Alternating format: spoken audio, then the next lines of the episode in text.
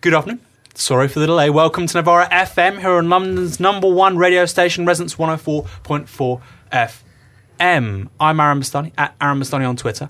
And as so often used to be the case, I'm joined by co founder of Novara Media, James Butler, at Piers Penniless. Hi, James. Hello. This week we're talking Syria, ISIL, and varieties of conflict and coalition which are inarguably transnational in nature. 2015 was the year of the formation of a new caliphate, arguably the first real one for a thousand years. Today we're going to dissect what that means and the complications, complexities, possibilities it may furnish us and people around the rest of the world in 2016. Before we continue, let's start with a question, a problematic, if you will, of what is happening in Syria. What's going on, right? Well, I couldn't put it better than this following extract from an outstanding piece in The Atlantic, published in October this year, which described the Syrian conflict in the following terms. Now, here I quote. It has devolved from peaceful protests against the government in 2011 to a violent insurgency that has drawn in numerous other countries. It's partly a civil war of government against people, partly a religious war pitting Assad's minority Alawite sect, along with Shiite fighters from Iran and Hezbollah in Lebanon, against Sunni rebel groups. And increasingly, it's a proxy war featuring Russia and Iran against the United States and its allies. Whatever it is, it has so far killed 220,000 people, displaced half of the country's population, and facilitated the rise of ISIL while a de facto international coalition, one that makes informal allies of Assad, the United States, Russia, Iran, Turkey, the Kurds, and others, is focusing on defeating ISIL in Syria, the battlefield features numerous other overlapping conflicts. The Syrian war looks different depending on which protagonists you focus on. That seems really difficult to make sense of, but as we try so often in Novara, we're going to try and make it really Simple. So, James, let's talk about some of the specificities of what's going on in Syria. You know, people always talk about oh, the Middle East. It's so complicated. It's a minefield. It's a mess. That often feeds into, you know, assumptions that are quite Orientalist, don't really bring in, you know, histories contextualized, understood within, you know, broader stories of 20th, 19th century colonialism. So, is this just a mess, an intractable, you know, uh, dispute between brown people, as as, as Europeans, as uh, mainstream media so lazily puts it, or are there particularities here which make this particular conflict, uh, conflict rather, new, different, and uh, original? Your thoughts? well, I mean, yeah, this isn't going to be an, an easy. In, this isn't going to be an easy show in one sense. It's not going to be. Uh, there isn't. There isn't actually an easy box to drop the Syrian conflict into. Um, you, you are quite right to say that there is a proxy war going on between, say, Russian uh, and American interests in the area. That's the most obvious one. There's also an internal Sunni conflict, sort of uh, between Qatar and uh, Saudi proxies in the area. Uh, that that sort of bubbles away under the surface a little. There's question. Yes, as you mentioned, the the uh, relationship between Turkey uh, and its Kurdish population and its uh, orientation towards Syrian Kurds as well, um, and its anxieties in that sense. And those are, are uh, only a few of the things going on there. Um, it is also enormously complicated because it is a civil war, and it's a civil war in a society that actually had a functioning civil society. It's one of the things to remember about Syria is that it, you know, uh, it, it was a functioning republic. Although we we should come on to talk about uh, the extent that republicanism uh, as a recognizable force existed in, in Syria as well as other Arab republics. Uh, and it's uh, as is often true in civil wars that endure for uh, any number of years, it's it's hard to find an entirely virtuous side to take, and I, I, I don't think we should be insisting that any side is entirely virtuous here. It would be uh, folly to do so. Uh, it's also worth noting that reports out of the country are at best partisan and at worst consist of downright falsehoods. And there's no easy generalization to make here, and I think Patrick Cockburn is right to say that any generalization one makes about Syria will will will be false. Um, so there are a few areas that, that, are, that are worth discussing. Um, one is, I think, the way in which the Syrian conflict has been presented here in the UK. Uh, as largely actually ancillary to concern, domestic concerns about uh, ISIS or ISIL or whatever you want to call them. Uh, so cool Islamic State Uh, as so cool. uh, yes, of course, because that that is that's how we're going to Such win, a powerful it? intervention. So cool. Yes, I, I mean the, these sort of terminological debates are, are fatuous at best. they could almost be theologians. Yes, well, we'll talk about theology in a bit. Um, the, the, I think one of the things that we should talk about is what the the longer term U.S. strategy in the Middle East is, uh, and that I think is is you know uh, that I think is really important. Uh, and and you know we will come on to it.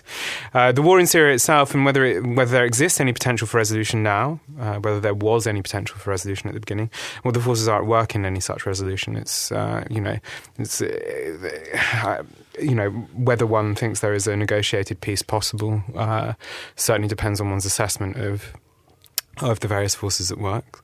Uh, but especially, I think we should talk about the war in the context of global economic systems, not only uh, petro capital, um, but we can also think in more general terms about the relationship between nation states and global capitalism. Um, and whether there exi- what you know the the question of, of what kind of global system we exist in after the decline of the Soviet Union, uh, after the the end of a sort of uh, bipolar uh, uh, world. Uh, one lens through which I, I want to do this is the Kurdish question, the history of the Kurds in the region, the relationship of uh, organizations like the PKK, which is the Kurdish Workers' Party, uh, to the question of Kurdish, the Kurdish Kurdish nation state. Um, and that I think is is is intensely important. But um, but yeah, I mean the you know whether yeah I, I I want to hand over to you because I know you want to talk about uh, uh, the, the Islamic State. Everything. I've got so much to talk about today. I mean, Yeah, I, I want to talk about, uh, well, you know, long time Trump as well. Long time listeners, Novara. Uh, no, I've got a lot to talk about a lot of the time. Uh, today's no exception. Um, let's just get some fundamentals out of the way. I mean, when we're saying when is this going to end, right? There's actually some decent data on this. This says that 20th century civil wars, on average, well, I think it's actually since the Second World War, they last 10 years on average, right? So we're five years into this one, on average. It's difficult to talk about these things mathematically. I think the average currency lasts 47 years right? So, you know, then, you know, clearly some last longer than others. Some last six months. Um, this could last a very, very long time. It may finish next month, although that's highly unlikely. We spoke briefly before the show, and I think we agree on this. Many people agree on this. There probably won't be an end to it until either Assad is killed or he steps down or there is some kind of political solution, which means he is no longer the the executive, the head of state of at least a, a certain part of Syria. Um, or, you know, what may be the political solution, we'll come to this later on, is that we may have a sort of tripartite solution. Pretty similar, actually, to what we see in Iraq informally at the moment. You know, Sunni, uh, Shia enclaves. The, different, the difference with Syria, of course, is look, other than I think was it the Umayyad Caliphate, 7th, 8th century, 9th century, other than then, Syria's never really been the heart of anything. You know, its coast, thousands of year, years ago, obviously was the home to the Phoenicians. Its interior, you know, not much going on, not much cultivable land, poor. Um, I think actually, in terms of arable land, it's got one third of an acre of arable land per person. In terms of its usable land, I think it's 10%. Right, so this country, 24 million. It's already a very small country. Uh, it's about the size of Spain, 24 million people. But most of the land can't be farmed, right? So that means already you've got a tough time. Throw into the mix the worst, uh, the worst droughts, I think, on record between 2001 and 2010. That was a consequence, we think, of man-made climate change. That's well documented. There is an argument out there. I think it's pretty compelling, which says that the Syrian civil war is the first major humanitarian catastrophe to be overwhelmingly a result of man-made climate change. I think that's a decent argument. Google it. I think it's a decent argument. And then on top of that, on top of the fact that you know the land economy of Syria was never favourable, I think you know I'm, I'm a materialist and I look at material explanations for things. You have that you know the climate change, the original initial land economy. Then you also have a country which look, this is not Iran. Iran as a nation is I'm not just saying this because I'm half Iranian. Iran as a nation is you know five thousand years old. Persian is a very old language.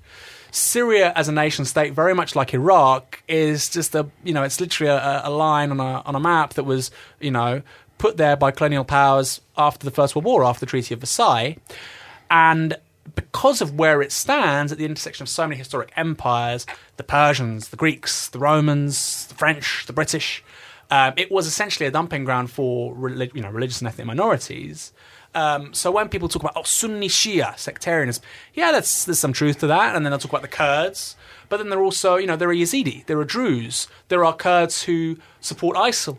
You know, there are some Kurds who are you know communist revolutionaries um, who you know who they're in conflict with. So these are not large homogenous groups in terms of just how heterogeneous this country is in terms of its political aspirations, its ethnic composition, its religious composition. I think it's actually it's pretty unique in the region. I mean, it's just amazing. Alawite, you know, I think you know, I think uh, its Christian population may be maybe the largest in the Middle East now. I don't know. Iraq had around a million, I think. It's up there though, right? There used to be a lot of Copts in Egypt. I mean, I don't yeah, know. I mean, I'm thinking of Lebanon. I don't know. Um, There's a lot- you know, so it's a very, very complicated country, complicated situation. Then throw in, of course, 2011. Right, so you've got the material explanations that were both long term, medium, short, medium term, short term. Then throw in 2011, and I think this is always gonna kick off. That's the materialism stuff, and that's interesting. And the stuff I really want to talk about today is the ideological stuff, right? Because now we've got a caliphate there. Where's this come from? What does it mean? How does it relate to European conceptions of statehood, authority, um, and sovereignty? And something I'm going to say today, and this is going to really upset, I think, a lot of listeners, and I'm not saying it to be provocative or polemical, but ISIL is not un Islamic. Okay? ISIL is not un Islamic. Concepts behind ISIL are not necessarily un Islamic. The concepts behind the caliphate are not historically understood un Islamic. They're pretty new. Okay, in the, con- in the context of the last hundred years, in particular, we haven't had a caliphate since I think 1924. Ataturk deserved it, uh, dissolved it, deserved it, dissolved it. I think there was effectively some kind of a caliphate. I think the Ottoman Empire internalized its functions because it was presiding over, you know, it, yes. what is now Saudi Arabia until it was obviously defeated at the end of the First World War, Treaty for and so on and so forth. But there wasn't a caliphate as these guys understand it. There hasn't been one for a thousand years. So that's something I really want to talk about today. I want to talk about how we're seeing a meeting in Syria of material conditions which have underlined that conflict. They really help us understand why this has happened, why it's so strong, why it's the biggest humanitarian crisis since the Second World War. Uh, I think you've got. Let's get the data up on this. I already said it. I touched on it on a few lines, but I've got a quote here. The Syrian civil war, this is from Andrew Tabler, Washington Institute for Near East mm. Policy. The Syrian civil war is arguably the worst humanitarian crisis since the Second World War, with a quarter of a million killed, roughly the same number wounded or missing, and half, half of Syria's 24, 22 million people displaced from their homes. More than that, Syria today is the largest battlefield and generator of Sunni Shia sectarianism the world has ever seen, with deep implications for the future boundaries of the Middle East and the spread of terrorism. So, again, given it is, and I agree with that statement, the generator of Sunni Shia sectarianism, we're seeing real innovations in terms of its statehood. This is a, as a as a as a war, as as a field not only of um, actions but ideas, is so so important to understand now for the rest of the century. Hugely, hugely, hugely important. And we can't just go, it's un-Islamic, or this is medieval, or they're psychos. This is so important to get right, not just for political commentators, not just for activists, but look, for people in the academy talking about legal and political theory, citizenship, sovereignty. This is not without historical precedent. This is not going away. And this also tells us something about uh, the demise of uh, sovereignty as we understood it, right? And you were talking about, you know, uh, the bipolarity of the Cold War, War Cold War, Rush, Cold World War, the Third World War. Sorry, I sort of uh, uh, portmanteau of two two different terms. We're talking about long term, 1648 Westphalia. Cuius uh, regio eius religio, which means whose territory, their faith. Something's changing, and that has implications for how we understand religion, politics, and moreover, political religion. I'll get back to you, James. These are huge concepts. We've only, you know, been talking for 15 minutes, which is great, so we've got a lot of time left. Go on. Yeah. Um, so I wanted to initially respond to just this matter of climate change. Yeah. Um, I think that's important. I think it's also important to recognise that actually Syrian civil society agencies tried to deal with the climate change problem pretty early on. I mean, it was recognised again. This is a, a thing. However much one. Um, you know, I hold I hold no flag for Assad at all. Um, but one has to recognise that uh, attempts to deal with climate change by civil society agencies were largely ignored by the international community. They, you know, the, the, the call for help went out and it was not answered. So, in, in you know, this uh, this has been coming for a while. Uh, I also I, I, I also don't think I, I think you're right to say it's an element, but to to look for some sort of mechanistic relationship between climate change and civil war is, of course, uh, folly. Um, but yes, internal migration, of course, actually really quite substantial prior um, to the the, the uh, outbreak of civil war. So, so that's that I think is important. Um, uh, the the question of uh, theological innovation within Islam and uh, over the course of the 20th century, this is the, you know I mean it, one of the the things to point to is actually the development of a sort of uh, series of kind of theological political explanations within Islam uh, over the course of the 20th century which I am not an expert on and don't want to pronounce on uh, too clearly. Yeah. Uh, but but it, I mean, you know, even with a, a, sort of layman's grasp of the development of Islamic theology, you can see, uh, and you know, the the figure who is pointed to, of course, is Sayyid Qutb, um, and uh, successive figures after him who uh, develop uh, a series of sort of they're, they're theological claims, but they are also political claims. They are political claims about you know that are designed to explain theologically the situation in the Middle East, um, and they have been developed since. It's not purely Sayyid Qutb. Um, the uh, yeah, I mean, here I think I think it's important to look uh, so, you, I mean, you talk about innovations in statehood, and one of the, the questions I think that is important is the kind um, of state that, that that Islamic State is. I, th- I, don't think it is inarguable that it is a state of a kind. It is innovative in some some ways. Yeah. Um, it is also kind of classic in, in a lot of ways. It has a central sort of economic agency. Um, it extorts uh, it, its civilian population. It's not, you know, it's not a classic state in in the way that conventional state theory addresses states in the West, but you know, it has certain state functions. I think that's uh, inarguable. Uh, I think it is probably necessary at this point to talk a little bit about uh, another way into this question, which is the Kurdish question.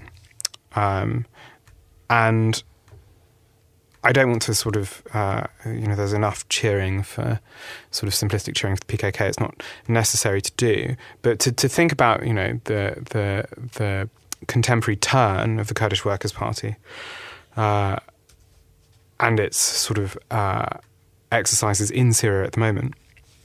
Uh, one has to go, I think, right the way back uh, to the formation of the states of uh, of the region, and that is really you know, beginning of the 20th century.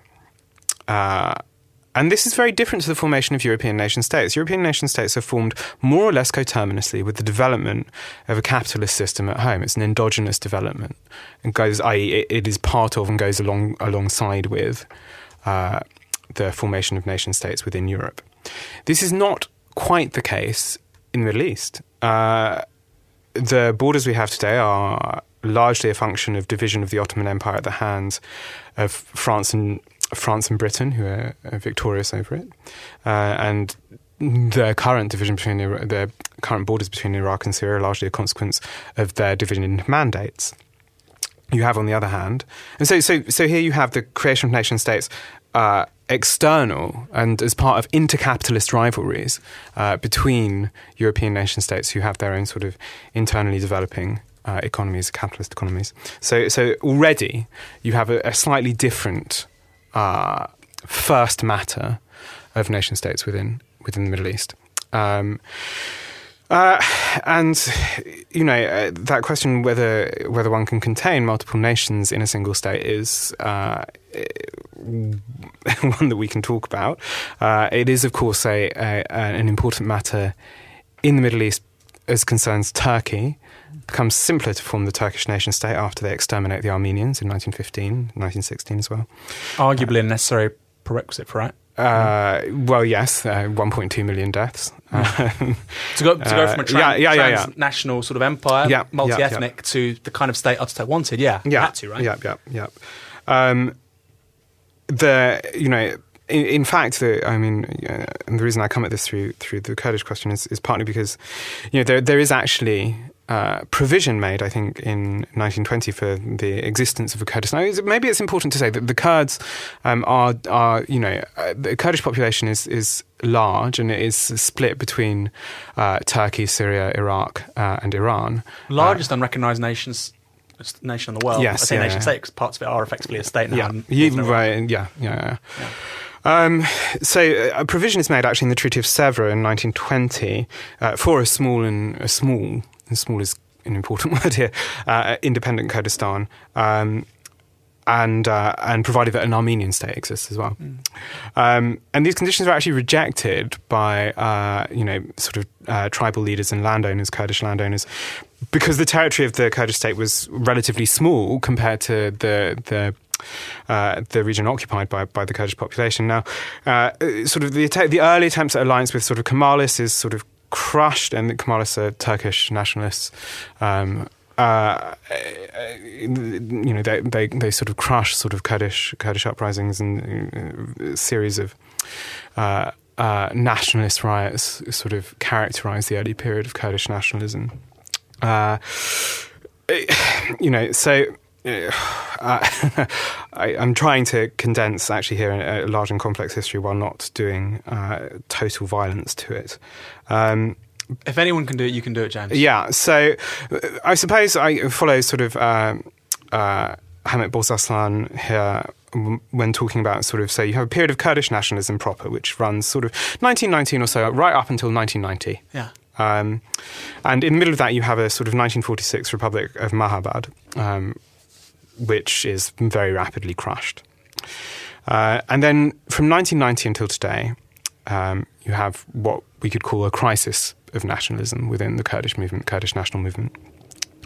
Um, and these, the, you know, the, what is happening here is you have the succession in the region uh, between sort of various f- factions of the bourgeoisie. Initially, a sort of landed, traditional, uh, sort of ruling class. Uh, you had then you have the rise of a sort of intellectual petty bourgeoisie, and then of course uh, the oil barons or oil bourgeoisie. Yeah. Um, I again, you know, there there are sort of domestic state politics involved in the in the Kurdish question, um, but I, I think perhaps one of the things to say here is is the failure to establish uh, a Kurdish state leads to a situation where you have uh, a series of sort of uh, distant populations crushed, um, particularly by Turkey and particularly by uh, you know there's there's actually a significant sort of Iranian uh, purge of Kurds as well. Absolutely. People talk about, you know, Iran has a number of human rights failings. Mm, mm, mm. Uh, you know, this thing about hangings isn't as bad as is often. Obviously, I'm obviously against the death penalty every, everywhere and anywhere, especially uh, by means as barbarous as hanging. But um, it's over. Uh, it's overestimated by you know a lot of Western interpretations. Most most of the hangings, however, um, are for political distance, not just in Kurdistan but also in Baluchistan, because you know they really do not tolerate this stuff. Right? They are not. It's not for drug dealers. Drugs in general, death penalty is reserved for political distance in Iran, and that tends to mean yeah, separatists in uh, Baluchistan, the Pakistan border, and Kurdistan in the north. I want to break down this question now into a few sort of uh, claims here.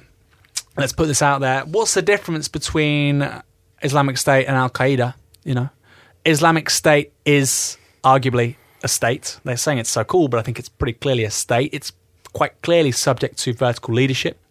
It's quite clearly um, less adept at asymmetric warfare as Al Qaeda. Al Qaeda has been, you know, the American state has been nailing Al Qaeda for 10 years. That kind of organization can go underground and can then, you know, recuperate, revive, come back later. When you have, uh, you know, sovereign territory, you can't quite do that. You will be drawn into open uh, fields of conflict much more discernibly. Very different kind of warfare. Al Qaeda, very horizontalist, much more about you know dissemination of ideas than you know a concrete uh, organizational vehicle or a state.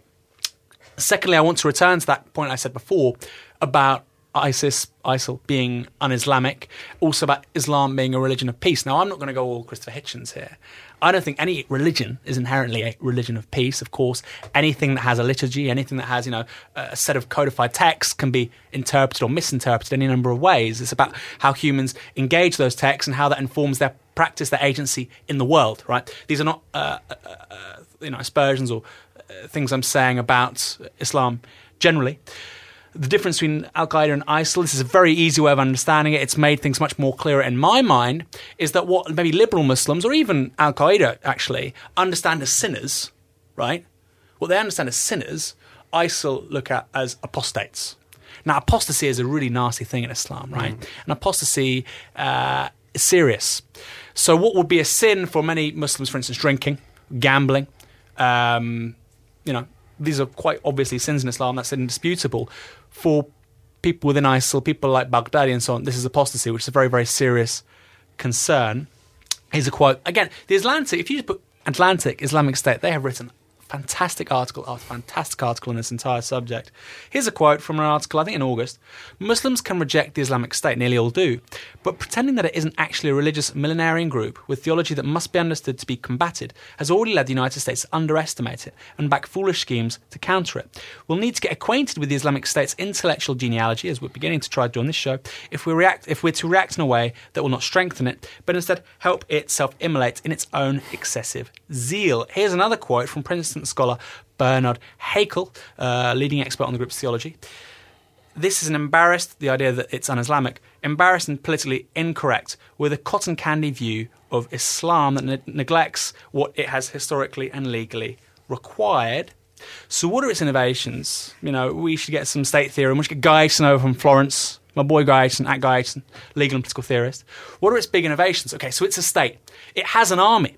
Go on Wikipedia, Islamic State military. You know, Google it again. You'll see it has some things. They had some MiGs. These were actually shot down by Assad's people by anti-aircraft missiles. They had MiGs. They had airplanes. What they've got is lots of uh, Humvees. They've got heavy artillery. They have a very clear standing army. They've got resources. They have a very minimal tax regime. They have some obligations on their citizenry. This is a state formally understood. What is different about it to say Britain or France or China or Russia is they view it as un-Islamic to formally recognize any borders right? Any borders. That is very, very, very different, obviously, to the state historically understood after Westphalia, 1648. You know, states are defined by a monopoly of legitimate violence within their own borders and recognizing the borders of other states. Okay, so arguably, ISIL adheres to the first point, but not the second one. Secondly, in addition to not recognizing borders, and that's actually manifest just in the very concept of, uh, you know, the Islamic State, right? It's already uh, eroded that historic meaningless border really between Iraq and Syria. It means to do so actually, uh, you know, for as for as much as it can in the immediate kind of vicinity around its present borders, although it doesn't recognise those I've already outlined. Um, in addition to that, people can't hold public office.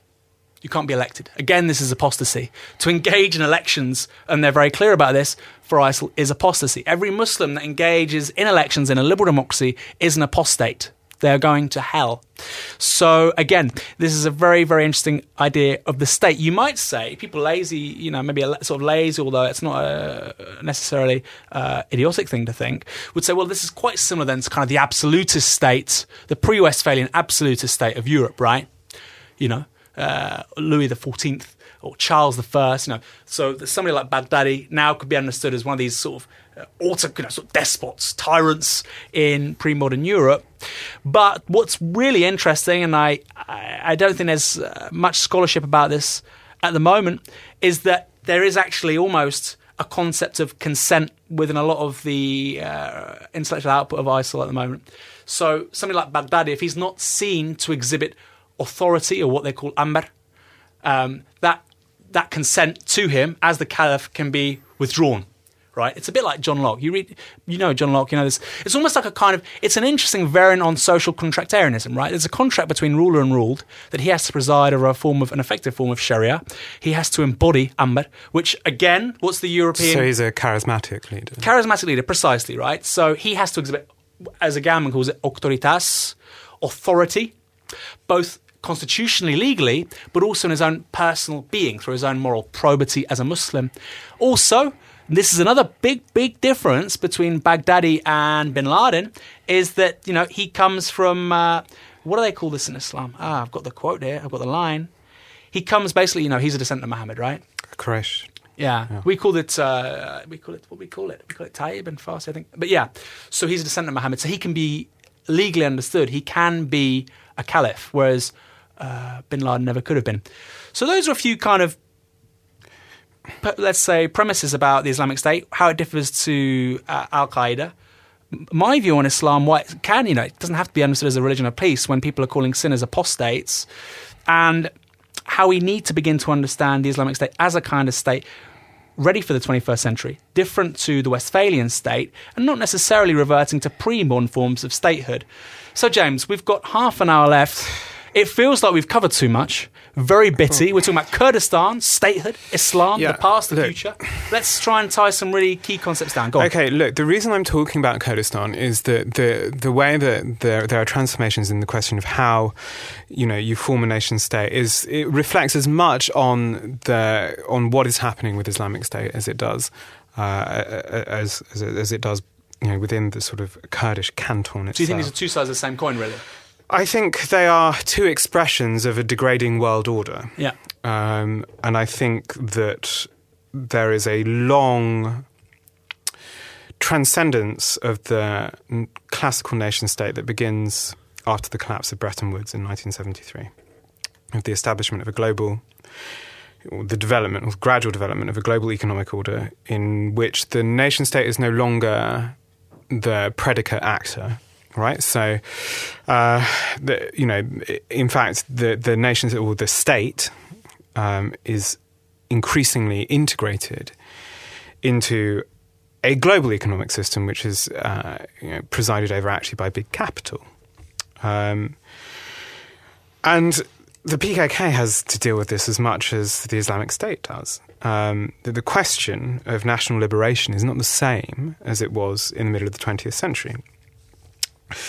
Um, so certainly between 1945 and 1973, you have sort of nationalism from below as a kind of struggle that seeks to detach itself from uh, a world order in which there is sort of a centre and a periphery, and uh, you know this, this is a sort of uh, Samir Amin's thesis.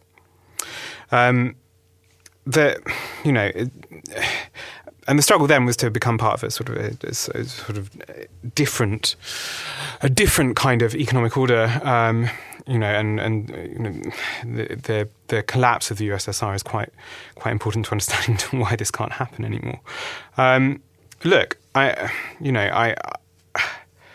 You know that that I, I'm, I'm again I'm finding it difficult here because you know you you know your definition of Islamic State makes it quite difficult you know to, to How, here's a question: How different is it actually then to what's going on in North Syria with Kurdistan? Well, I mean, I don't know. You're saying these are two these are two expressions of uh, a degrading world order. Is intervention this coalition now involved in in Syria is really unprecedented in scale? Yeah. Why are they involved? Uh, is it to restore that world order? Because they don't clearly they don't believe that. that I don't. Th- I don't think. I don't think they're attempting to restore a world order there. I think you know. I so. Uh, I think it's important to look at what, say, someone like Giovanni Arrighi says in uh, in the long 20th century. Um, in that we bump into a, a problem. This is something that Gopal Balakrishnan says as well. Bump into a problem uh, that neoliberal global order uh, only prolongs American hegemony so long, actually. Um, and we Forty years, right? yeah, and we, we, we sort of enter into a, a series of possible world orders. Either uh, a global empire run by the West, uh, or a world market society largely sort of very heavily sort of oriented towards the East. Um, or, and one of the things, this is, you know, the worrying thing about Arrighi's project, projections, a sort of long-term system, systemic chaos. Um, and now, look, it doesn't actually, I don't think, look like a full, a kind of fully, a full-throated global Western-run empire um, is functional. I don't, you know, it's not really happening.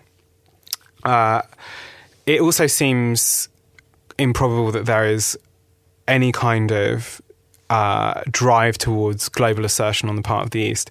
And, you know, and again, this is an argument made by Balakrishnan. Um, you know, you have a series of, of allied powers who, on the one hand, operate to stave off financial sort of collapse, financial meltdown, which we see these days, um, but actually doesn't can't quite make a, a viable global capitalist order uh, sustainable and uh, uh, uh, uh functional. Uh, the problem here is that, that you now you then have on the other hand a series of sort of long term chaotic developments arising out of struggles between uh, a kind of somewhat diminished capitalism and sort of agencies of opposition that are kind of dispersed, like the Islamic State. Um, but also, you know, you could include here Naxalite rebellions in northern India, mm. Somali pirates, uh, these kind of things. Uh, and I think these are actually all expressions uh, of, of seriously inconclusive struggles between uh, sort of extractive regimes. Um, but do you not think that with Islamic State, it's different to? I mean, look, the whole idea of the growth of non-state actors that was a big research agenda in the '90s, the mm. noughties. Clearly, Islamic State, if it's a non-state actor, is a very different kind of non-state actor to, to Somali pirates, to Al Qaeda, to um, I mean, there's a whole variety of them. It doesn't necessarily they don't need to be brown or Muslim. Mm-hmm. That was a big. We you know we don't need to go over that. You know, every the end of the nation state meant the rise of non-state actors. Is this the return of the nation state in a particular way, just with different features? Uh, Yes, possibly. I mean, I you know, I. I mean, that was the because that was the order until the 19th century. There were different kinds of states with varying organizational features sitting alongside one another. I don't think ISIL looks pretty different to everything we've seen over the course of the last 20 mm. years here, hasn't it? And also, as a consequence of that, okay, here's a question. What do you think the US wants now in the Middle East? What's its end game? What, how does that align with Al Qaeda and ISIL? Well, now that I think is uh, that comes back to to uh, the, that that that means we have to address the question of the Syrian civil war more more, more specifically, yeah. I think, and and what actually the American interest here is. Um, and I, am I'm, I'm you know I think there's a, a, certain fraction of the anti-imperialist left which maintains a, a, a sort of a sort of uh, rather beguiled fondness for Assad, which is you know willing to paint him as a blameless victim of imperialist slander and propaganda. Um, but to, I mean, to decry American imperialism, one hardly needs to defend Assad. After all, you know, the, the, a certain ambiguity towards the Assad government has been held by the guardians of American for, foreign policy ever since Syria proved itself itself quite useful during the early wars of the the, the early years of the war on terror. Mm. Um, you know, uh, Maher Arar is the, the the the classic case who's a Syrian and Canadian citizen uh, who was uh, uh, rendered to a black site in Syria and uh, tortured by uh, uh, Syrian agents mm. at the behest of the United States. It's you know the CIA a CIA operative Bob Baer. You know, to quote him, if you want a serious interrogation, you send a prisoner to Jordan. If you want them to be tortured, you send them to Syria. If you want someone to disappear, you send them to Egypt. Um, now, all of that you know, and this probably accounts for the slowness of the U.S. government to, con- to condemn the Syrian government's crackdown on the protests in their early days. And uh, Hillary Clinton's rather odd characterization of Bashar al-Assad as a reformer this was what she says quite early on. The, now, that's not to say that Washington, you know, just because Washington thought of the Assad regime as occasionally pliable, their experience of, of certainly Hafez al-Assad um, and Bashar's the, father, yeah, yeah. Uh, and the the unpredictability of of Assad's government um, means that that of course they would would probably like him, and I mean, in fact, inarguably, uh, long term want him gone. Uh, they funded opposition groups even as they reopened diplomatic relationships with the Syrian state.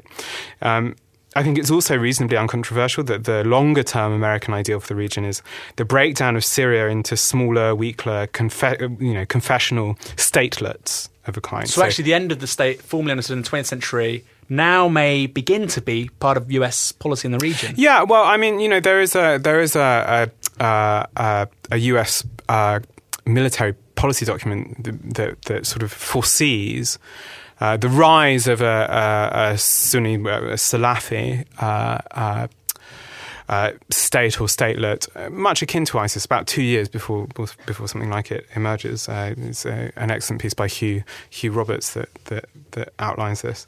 Um, but but you know the the you know the so so yes the the you know some of the U.S. fears for the region is a kind of um, you know. a, a state actor that is capable of opposing its sort of uh, its ability to operate freely. Mm. Um, and it would be much easier to have kind of dispersed and uh, uh, uh incompatible uh, theological political regimes than sort of than something like the Syrian nation state, which does combine or did combine uh, various religious minorities and relatively secular, uh, uh, well, I mean explicitly secular regime, but but.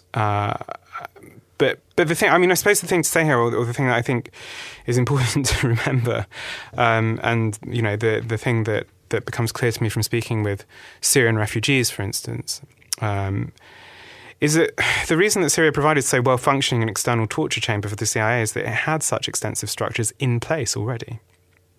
Um, and that's partly the result of consolidation by Hafez al Assad, uh, apparatus inherited by by Bashar. I mean, the thing to say about uh, about the current Assad is that he was never intended as the replacement for his father. It's that his older brother dies in a car crash. Yeah, um, he's very similar. Actually, well, this is the thing, right? Because uh, kind of, I think, analogous um, situation is with the Pahlavi dynasty in Iran.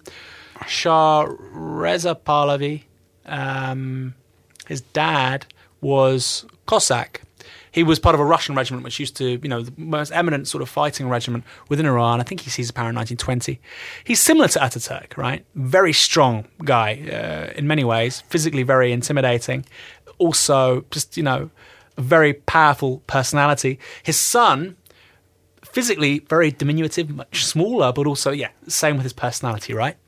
And the, the presumption was in 2011 that Assad was a bit like Reza Pahlavi right? Mm. He was too well educated, too mm. effete, too soft that he could never oversee the kind of murder that maybe a Mubarak could, a former Air Force commander. We now see that's not the case very yes, clearly. Uh, so, I mean, one of the things I think that, that the the US I think would be satisfied in retaining uh, a cohesive Syrian state if it could find someone like an Erdogan to to put in there. Well, this um, this is the question then. For I mean, we had. Uh, Mohammed Atiq, uh, FSA activist over here in London. Uh, we need to get him back on soon.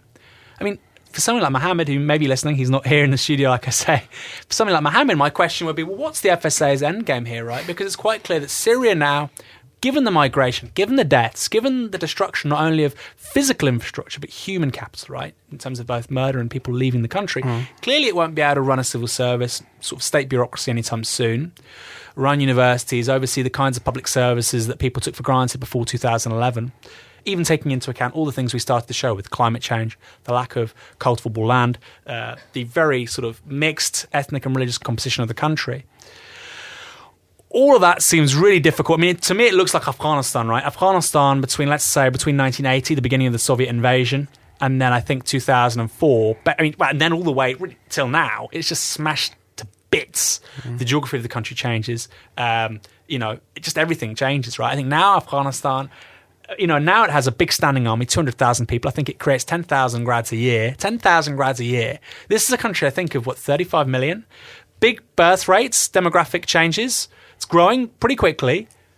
And you know you can't run a country, you can't run state bureaucracies with ten thousand graduates a year, right? Mm. So Syria really won't be doing that stuff anytime soon, right? Even if there's a political agreement tomorrow, yeah. Syria wouldn't be able to oversee those kinds of state bureaucracies anytime soon. That isn't going to happen. So what's the best outcome here for the FSA? It would be these. Um, these, you know, this fictitious army that Cameron's talking about, even if it existed, which it doesn't, right, of 70,000 people, sort of agreed in terms of what they want to achieve, acting in concert with one another. Yeah.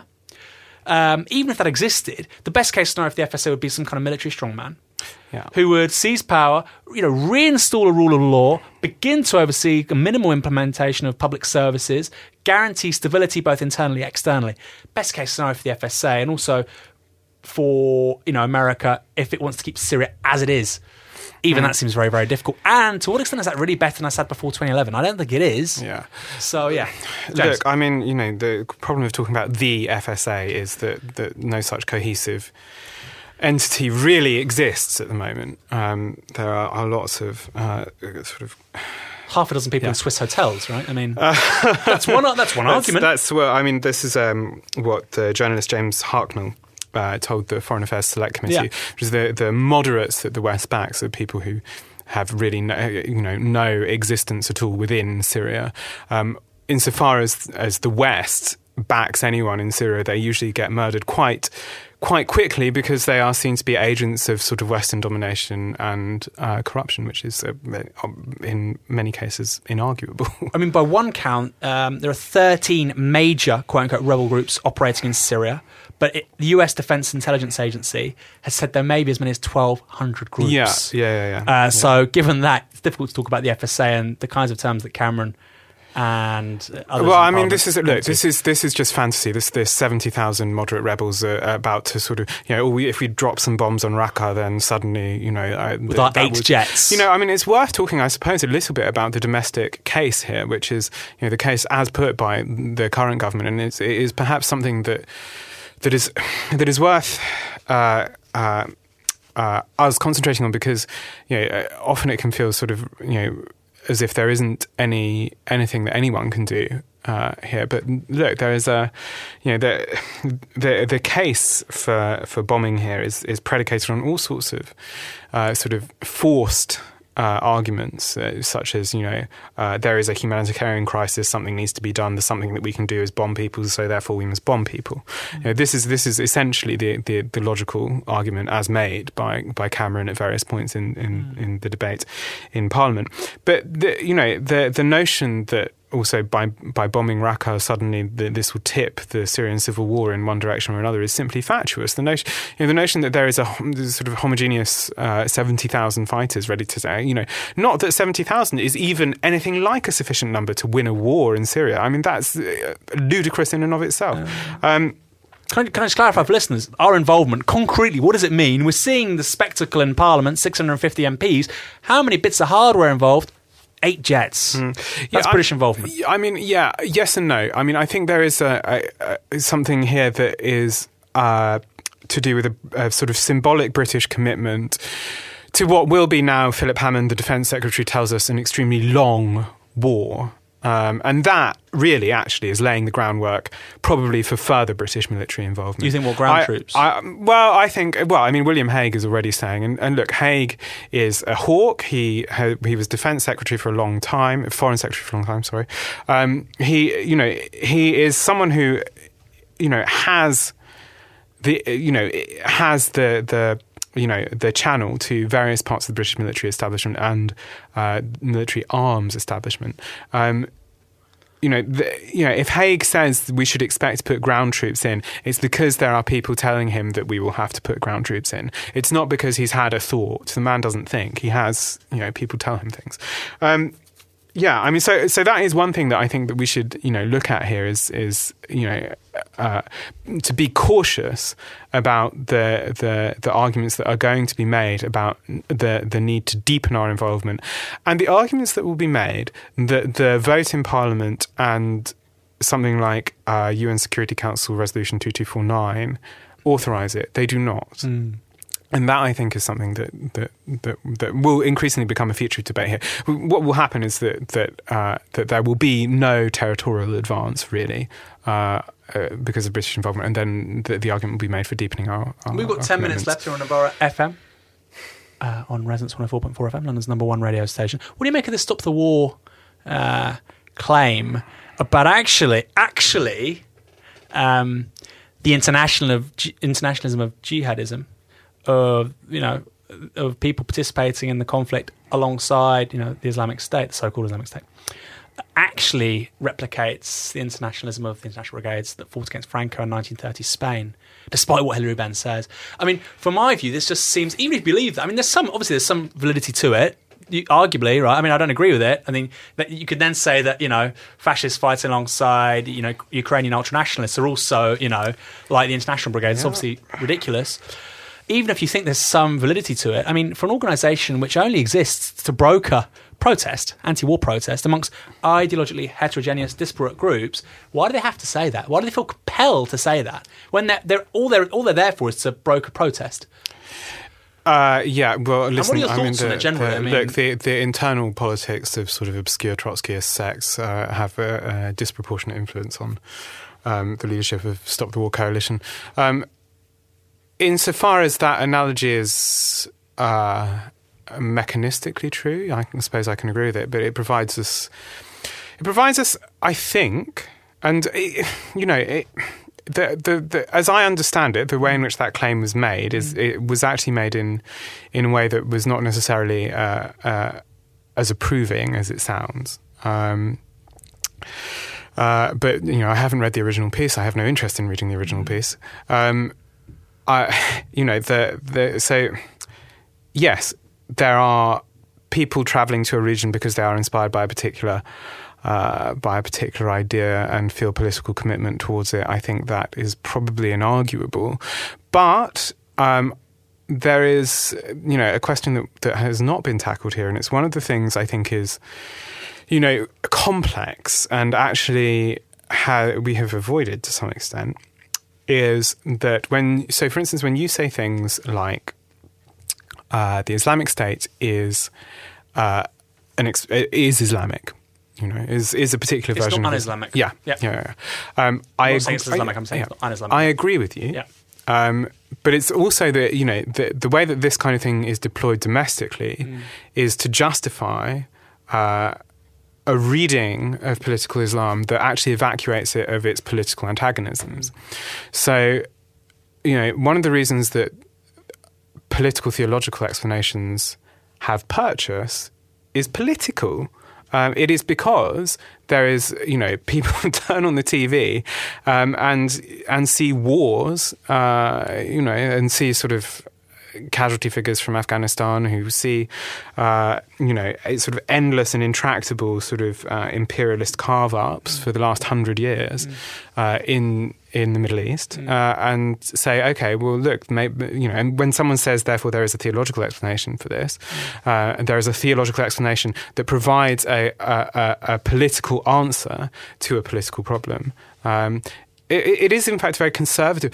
I don't dispute that, but you're saying you're saying it's monocausal. I'm just saying it's both. no, well, I'm not saying it's monocausal. Well, I mean, 'cause clearly No, there's a- I'm saying that there is an ideologically motivating structure here. Yeah. Yes, I agree with you. Yeah. But it gains its purchase from from political antagonisms, and I think that that that is inarguable, isn't it? Oh, absolutely. Uh, well, I'm, you know, I'm saying it's not, precisely- I'm saying it's not exclusively that, though.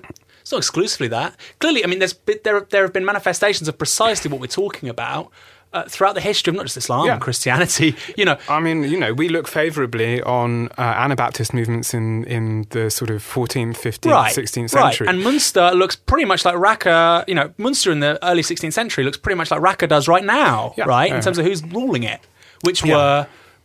You- You'd call them Anabaptist revolutionaries, effectively. Yeah. Not that dissimilar to what we're seeing right now in, in Syria. sort of bloodthirsty and you know, Right, uh, Jan yeah. of Leiden and things like Unhinged that. so, of, yeah. uh, you know, and I think there is a limit to to to suggesting. Is one of the things that I was sort of trying to grapple with earlier is that there is, I think, a limit to talking about uh, millenarianism simply as a category that can uh, apply across sort of theological, political. Uh, uh, uh, structures. I, it, it, it, it's a catch-all term that, that is not necessarily it does much work of explanation. But you know, again, the thing I would say here is that one of the reasons that that, and I think uh, one of the reasons that that that uh, some you know some of these ideas have purchase is is because they they you know they are political theological and I would place the emphasis on political There are theological explanations of Really? political problems Ab- and absolutely. and you know and one of the reasons for for their purchase is precisely in fact the the sort of gradual extermination of of uh, idea political ideas to their left uh, and the absence of any purchase had by them in in the same spaces I think any any any kind of contentious conflict, material political explanations always account for the vast majority of why people participate or agree with something, right? Absolutely. But when you're looking at the kind of the political project with ISIL here, right? Um, it is clearly determined where there are people at the top. Uh, and their concerns aren't purely political. Al Qaeda, actually, now we can talk about these things a bit more honestly. Al Qaeda had quite legitimate political concerns. Well, they did, objectively, right? They want American soldiers. I mean, these are really minute compared to the Islamic State. They want American soldiers out of Saudi Arabia, okay? That was one of them. They wanted the end of the state of Israel. I'm not saying that's legitimate, but these these are understood. You can't make sense of this. These are clearly very political concerns. They're not theological concerns, right? Um, uh, these, you know, that's very different to people saying, "Well, any Muslim that engages in elections anywhere on earth is an apostate." Mm-hmm. So Al Qaeda is very, very different to Islamic State. Now, people that may go over there, people that may agree with certain criticisms of American foreign policy, Western interventionism, right? Uh, you know, colonial histories of not just America but also the European great powers. Absolutely. And I think Al Qaeda captured a heck of a lot of that, right? You couldn't say that, of course. You couldn't say that. Um, oh, look, I'm, you know, Donald Trump's right now, he's talking about when the Twin Towers fell down, and he's saying, you know, look, actually, loads of Muslims were celebrating. That's that's complete nonsense, mm. right? But let's be honest, there were there were celebrations in the West Bank. For, I had Muslim friends who told me, they told me, you know, my father's a Muslim. They told me, ah, well, it's not great, but that'll teach the Yanks a lesson. Punch on the nose. They did say that. Well, let's let's be honest, right? And there is there is a grain of truth to it as well. It's disgusting. It was an attack on civilians, but this is the world's you know, eminent imperial power. This was the center of its economic dominance. And, you know, this was out of nowhere. So we've got six minutes left. This was out of three minutes left. So I better be quick. This was out of nowhere, right? So those political material concerns you're talking about, I think Al Qaeda captures all of that. I think that's what I'm saying with Islamic State. There's something more. And I think that that's why to explain their actions, to explain and understand what has to happen now in response to it, not by Western states, but by us, we have to be a bit more clear and a bit more precise about the theology as well as the politics. Yeah, I mean, I, I think we're in agreement on that. I mean, what I would say is that that, that, that precisely that it is not incomprehensible, right? I mean, that it, that it has like a very specific uh, and, you know, in its own terms, uh, cohesive rationale. Mm. Um, it, you know, if you accept its axioms, then it has explanatory power.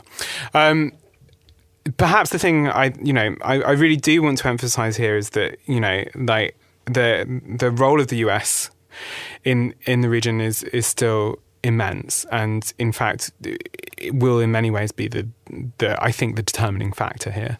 Um, if the US can find an Erdogan-like figure to replace Assad with, that is what will happen. Uh, that I think is actually extremely unlikely. Um, I think this conflict is likely to be extremely intractable. I think precisely because it's in some senses a proxy war between the US and Russia. Um, Saudi Arabia and Iran as well. These kind Only of, the Chinese aren't involved right now. Well, I mean, the Chinese have a, building a naval base in Djibouti, mm. uh, hmm. so you know, they who knows? Mm. Um, you know, and you know, perhaps one of the things we haven't talked about is precisely the way in which uh, interventions of this kind actually opened the door for you know uh, and you know in in the course of the next century an increasing number of proxy wars like this one. Um, the the thing I think you know we should say is is that you know to insist that Assad must go before a settlement is reached or movement towards a settlement is reached is uh, a laudable and perhaps virtuous position, but it's not one that I think has much contact with political reality at the moment. So, not American imperialism, not Assad, but international socialism. You're not saying that. Uh, We've got to be a bit more. Well, I mean, I think I think that probably actually is my political position, right? Um, but uh, I, I, also don't think that uh, you know. Well, I, look, I'm not in the business of making American foreign policy, and right. I think I'm not going to pretend to be. This is something we've got to suss out because right now, you know, we've got to arm the Kurds of the teeth. Long live the YPG, but other than that, there are far more questions than there are answers right now from the left when it comes to Syria and how we can achieve something meaningful peaceful, sustainable, just uh, for our brothers and sisters elsewhere in the Middle East. Right. Well, James, thank you as ever. My name's Aaron Bastani. This is Fire FM. See you same time, same place next week. Bye.